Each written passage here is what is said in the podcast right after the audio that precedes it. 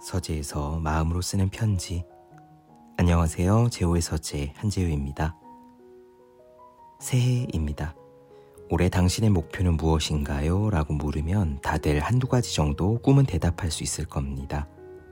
만약 올 한 해가 아니라 10년치의 목표를 물어본다면 어떨까요? 20대에 이루고자 하는 목표는 무엇입니까? 40대에 이루고자 하는 꿈은 무엇인가요? 이렇게 묻더라도 다들 어렴풋하게나마 원하는 바를 이야기할 수 있을 거예요. 그렇다면 10년 단위를 넘어 당신의 인생의 목표는 무엇입니까? 이번 생에서 이루고 싶은 목표는 무엇인가요? 라고 물으면 어떻게 될까요? 여전히 답을 할 수 있는 사람과 우물쭈물 그렇지 않은 사람으로 나뉠 겁니다. 상관없습니다. 그런 질문에 답을 찾아야 해요 라고 이야기하고자 하는 게 아닙니다. 만약 여러분들이 이 질문에 대해 답을 할 수 있다면 그 답이 무엇인지 한번 보세요. 몸짱이 되고 싶어, 건물주가 되고 싶어, 세계 여행을 할 거야, 반드시 성공해서 큰 부자가 될 거야. 무엇이든 좋습니다. 그런데 대부분의 이런 답들은 공통점이 있습니다. 바로 우리 몸이 하는 일이라는 겁니다. 일도 공부도 승진도 권력도 큰 돈을 버는 일도 모두 우리 몸이 하는 일입니다. 그리고 우리 몸이 하는 일은 우리의 존재, 즉, 우리 자체가 하는 일이 아닙니다. 오프라 윈프리 쇼에 명상가 디펙 초프라가 나왔을 때 오프라가 이렇게 인사를 했어요. 이 자리에 와주셔서 정말 고맙습니다. 내가 아는 한 디펙 당신은 이 세상에서 나보다 바쁜 몇 안 되는 사람 중 하나예요. 그러자 디펙이 즉시 이렇게 답했습니다. 나는 바쁘지 않아요. 내 몸이 바쁩니다. 저는 이 부분을 듣고 나의 존재와 나의 몸의 미묘한 차이를 단박에 이해했습니다. 진실로 말하건대 나는 나의 몸이 아닙니다. 나는 나의 몸을 가지고 있는 존재입니다. 그런데 인생에서 우리가 목표로 하는 것들은 대부분 나의 몸이 하는 일들입니다. 몸이 여행을 하고, 몸이 승진을 하고, 몸이 연애를 하고, 몸이 건물주가 됩니다. 이 모든 것은 외부의 목표들이죠. 그러면 나는 무엇을 해야 할까요? 간단합니다. 내면의 성장입니다. 바로 이 일을 삶의 스승들은 수행 혹은 인격을 완성하는 일이라고 불렀습니다. 많은 사람들은 이 외부의 목표와 내부의 목표 가운데 외부의 것에 더 많은 무게를 두고 있습니다. 솔직히 말하면 더 많은 무게가 아니라 아예 외부의 목표만 가지고 있는 사람이 정말 많지요. 수행, 인격 완성, 마음 공부, 그럴 여유가 어딨어 라고 생각하는 사람이 많습니다. 물론 할 일이 많고 바쁘다는 것 잘 알지요. 저도 일하고 육아하고 살림하고 바삐 살고 있습니다. 하지만요, 이렇게 외부의 목표와 내부 목표 사이의 밸런스가 깨질 때 나타나는 명확한 부작용이 있어요. 때때로 공허함을 느낀다는 것입니다. 더 갖고 싶고, 더 사고 싶고, 더 누리고 싶고, 계속 무언가를 더 원합니다. 쇼핑 중독이나 여행 중독이 대표적이에요. 물건을 지르면 여행을 가면 그때는 반짝 기분이 좋아지는데 다시 시간이 지나면 어떤가요? 왠지 허전하죠? 이미 산 것과 이미 다녀온 곳은 시시해지고 다른 물건과 다른 여행을 또 원하게 됩니다. 그래서 또 열심히 돈을 벌어요. 꾹 참고 돈을 벌고 그 돈으로 쇼핑을 하고 잠깐 반짝하다가 다시 공허해지고 이렇게 무한히 반복되는 게임은요. 내면의 공허함 때문입니다. 내면의 공허함을 외부에서 채우려고 하니까 아무리 애를 써도 채워지지 않는 것이죠. 어떤 사람들은 이러한 게임에 빠져 끊임없이 허덕이는 반면 어떤 사람은 처음부터 이 게임의 원리를 간파하고 빠져들지 않습니다. 외부의 목표를 쫓아 평생을 헉헉대면서 사는 사람과 내면의 충만감을 경험하며 별다른 조건 없이도 행복하게 사는 사람의 차이입니다. 이 둘의 차이는 어디에서 올까요? 예전에 아주 흥미로운 설명을 들은 적이 있습니다. 바로 영혼의 나이라는 개념입니다. 우리 몸의 나이와 별개로 무수한 전생을 경험하면서 살아온 우리의 영혼에는 각자 나이가 있다는 거예요. 어린 아이의 영, 젊은 청년의 영, 그리고 오래 묵은 현명한 영이죠. 영의 나이는 겉의 몸 상태를 봐서는 모릅니다. 80살의 할아버지인데도 사실 영은 어릴 수 있고 20살 젊은이라도 영은 아주 많은 것을 경험한 묵은 영일 수 있는 거예요. 이런 설명이 진실인지 아닌지 저는 모릅니다. 과학적으로 증명하는 것은 아마 영원히 불가능할 테지요. 그럼에도 불구하고 이 영혼의 나이에 대한 설명은 적어도 일종의 비유로서는 굉장히 설득력이 있다는 생각이 들었습니다. 혹시 주위 사람들이 명품, 연봉, 승진, 외제차에 목숨 거는 모습을 볼 때 저게 그렇게 집착할 만한 일인가? 라는 생각이 자연스럽게 드시나요? 그러면 여러분의 영은 나이가 많을 수도 있습니다. 반대로 쇼핑 중독이 해답이 아니라는 것을 몇 번 경험하면서도 거기서 여전히 헤어나오지 못하고 계신가요? 그러면 여러분은 아직 경험을 더 많이 해야 할 어린 영일 수도 있습니다.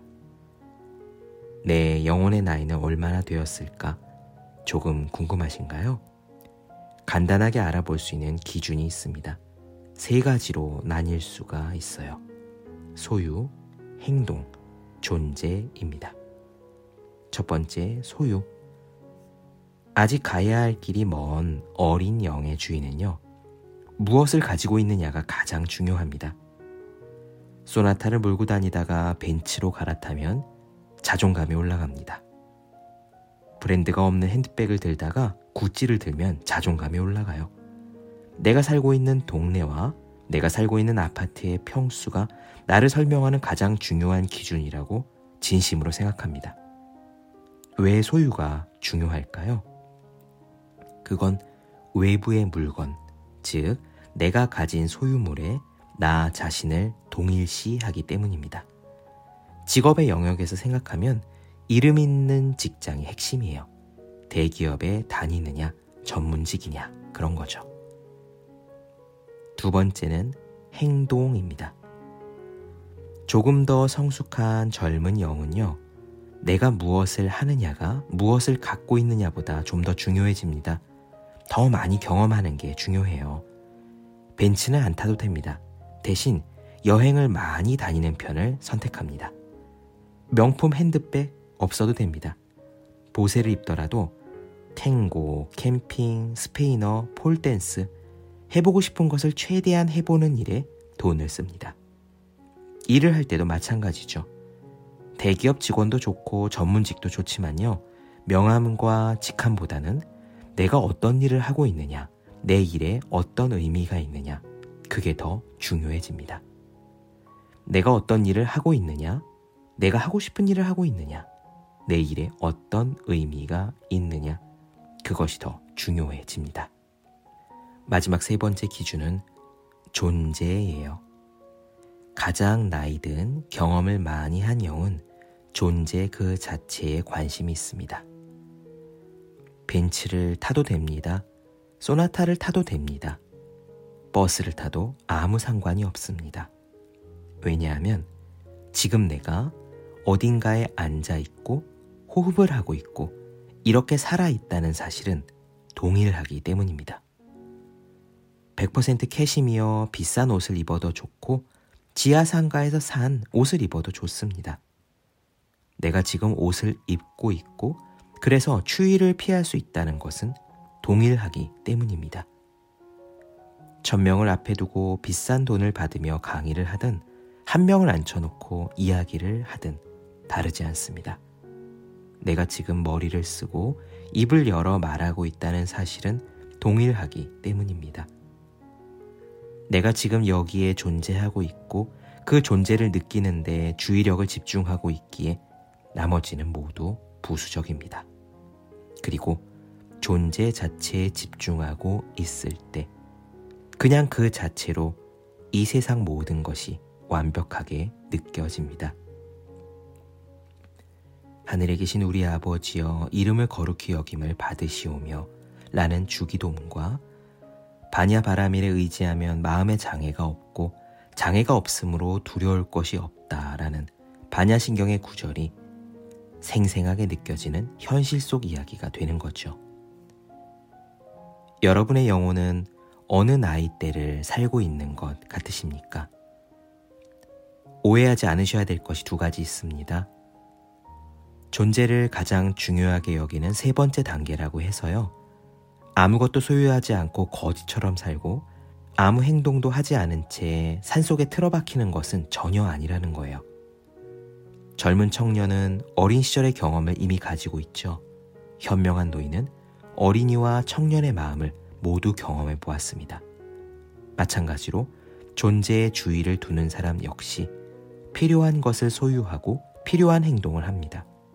오히려 가장 적절한 효율적인 방식으로 가장 무리 없이 해내지요. 편안하고 평화로우며 동시에 잘 살 수 있습니다. 중세 유럽 최고의 신비주의자 마이스터 에크하르트가 이렇게 말했죠. 높은 덕을 가지고 아무런 걱정 없이 세상 한복판에서 잘 살아가는 것이 신비주의자의 전형이다. 두 번째로 또 한 가지 오해하지 말아야 할 것은요. 영혼의 나이, 즉 영혼의 성숙이라는 것은 수행과 마음 공부를 통해서 그 속도를 빨리 할 수 있다는 겁니다. 기독교에서는요, 예수님이 우리를 위해서 대신 십자가 지셨음을 믿으면 곧 천국에 갈 수 있다 라고 얘기하죠. 천국이란 저 하늘 어디에 있는 장소가 아니라 모든 것이 완전하게 인식되는 우리의 의식 상태입니다. 불교에서는 직지, 인심, 견성, 성불. 그러니까 마음을 제대로 보면 바로 부처가 될 수 있다고 가르치잖아요. 둘 다 이 지구상에서 적어도 2000년 이상은 면면이 이어져 내려온 지혜입니다. 자, 여러분은 어느 나이대를 살고 있으십니까? 여러분의 영혼을 성숙하게 만들고 싶은 마음이 좀 드십니까? 그러면 좋은 방법이 한 가지 있습니다. 달라이 라마가 하버드대에서 강의한 내용의 일부를 나누어 드리겠습니다. 당신이 이기적이기를 원하더라도 편협한 이기주의자가 되지 말고 현명한 이기주의자가 되라고 저는 항상 조언합니다. 현명한 사람들은 항상 남들을 진심으로 배려하고 돕습니다. 그런 척 하는 것이 아니라 진심으로 돕습니다. 당신 자신을 부차적인 요소라고 생각하십시오. 그것이 궁극적으로는 당신에게 최대의 이익을 주는 결과를 가져올 것입니다. 그것이 현명한 이기주의자가 되는 방법입니다. 그러므로 이타심을 수행하는 것은 종교적인 것이 아니라 참된 생활 방식이고 진실한 인간의 품성입니다. 종교 신자인가 아닌가 불교도인가 아닌가 하는 것은 부차적인 문제이고 중요하지 않아요. 중요한 것은 우리가 인간으로서 목적이 있고 의미 있는 삶을 사는 것입니다. 그저 먹고 배설하며 사는 것이 우리 삶의 목적은 아니지요. 인생의 목적은 착하고 따뜻한 마음을 길러서 착한 사람이 되는 겁니다. 그런 품성을 지니면 당신의 인생 전체를 의미 있고 쓸모 있게 살 것이며 당신은 모든 사람의 친구가 되고 모든 사람을 돕는 사람이 될 것입니다. 이타심을 가지면 우리의 거대한 인류 공동체는 화목하고 친절하고 정의롭고 정직한 한 가족이 될 것입니다. 이것이 우리의 목표입니다. 우리가 이 목표를 이번 생애에 성취할 수 있을지 없을지는 별개의 문제입니다. 어쨌든 시도할 만한 가치가 있는 일이죠. 저는 그렇게 믿습니다. 저는 항상 그런 마음가짐을 보편적인 종교라고 부릅니다. 이 종교나 저 종교일 필요가 없는 보편적인 종교. 여러분들도 그런 일이 중요하다고 동의하십니까? 여기에 복잡한 이론은 필요가 없습니다. 상식적으로 생각해 보시기 바랍니다.